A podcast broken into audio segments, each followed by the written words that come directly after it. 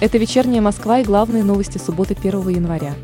Мэр Москвы Сергей Собянин назвал успехи в транспорте, строительстве и медицине за 2021 год, отметив, что от коронавирусной инфекции в столице вакцинировались почти 6 миллионов человек. Одним из главных событий года для столицы, по мнению Собянин, стало открытие сотой с 2011 года станции метро и Центрального кольца.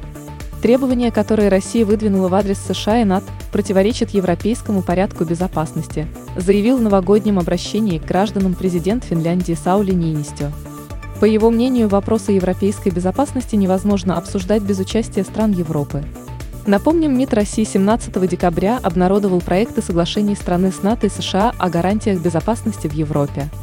Согласно документу, Вашингтон должен убрать ядерное оружие из Европы, не создавать военные базы на территории стран бывшего Советского Союза, не входящих в НАТО, а Альянс должен прекратить расширяться на восток.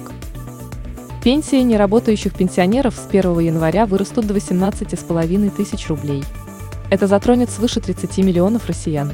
Игроков молодежных сборных России и Чехии по хоккею сняли с авиарейса за нарушение правил поведения, сообщает журналист Мари Лиман в Твиттере. Она отметила, что поводом для этого решения стало употребление игроками обеих сборных алкоголя, курение и отказ от ношения масок. Молодежный чемпионат мира по хоккею стартовал в конце декабря, однако из-за выявленных случаев заражения коронавирусом был отменен. Самой читаемой московской новостью 1 января по версии новостного агрегатора СМИ-2 стало сообщение о том, что в новогоднюю ночь в Москве родились 45 детей. Первый ребенок в новом году родился в перинатальном центре при больнице имени Юдина. При рождении ребенка в московских роддомах родители получают в подарок набор «Наше сокровище».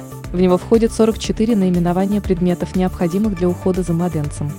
До конца дня в Москве местами ожидается снег и до минус 2 градусов ниже нуля. В воскресенье похолодает до минус 7 минус 8 градусов. Такая погода сохранится в городе и в начале следующей недели.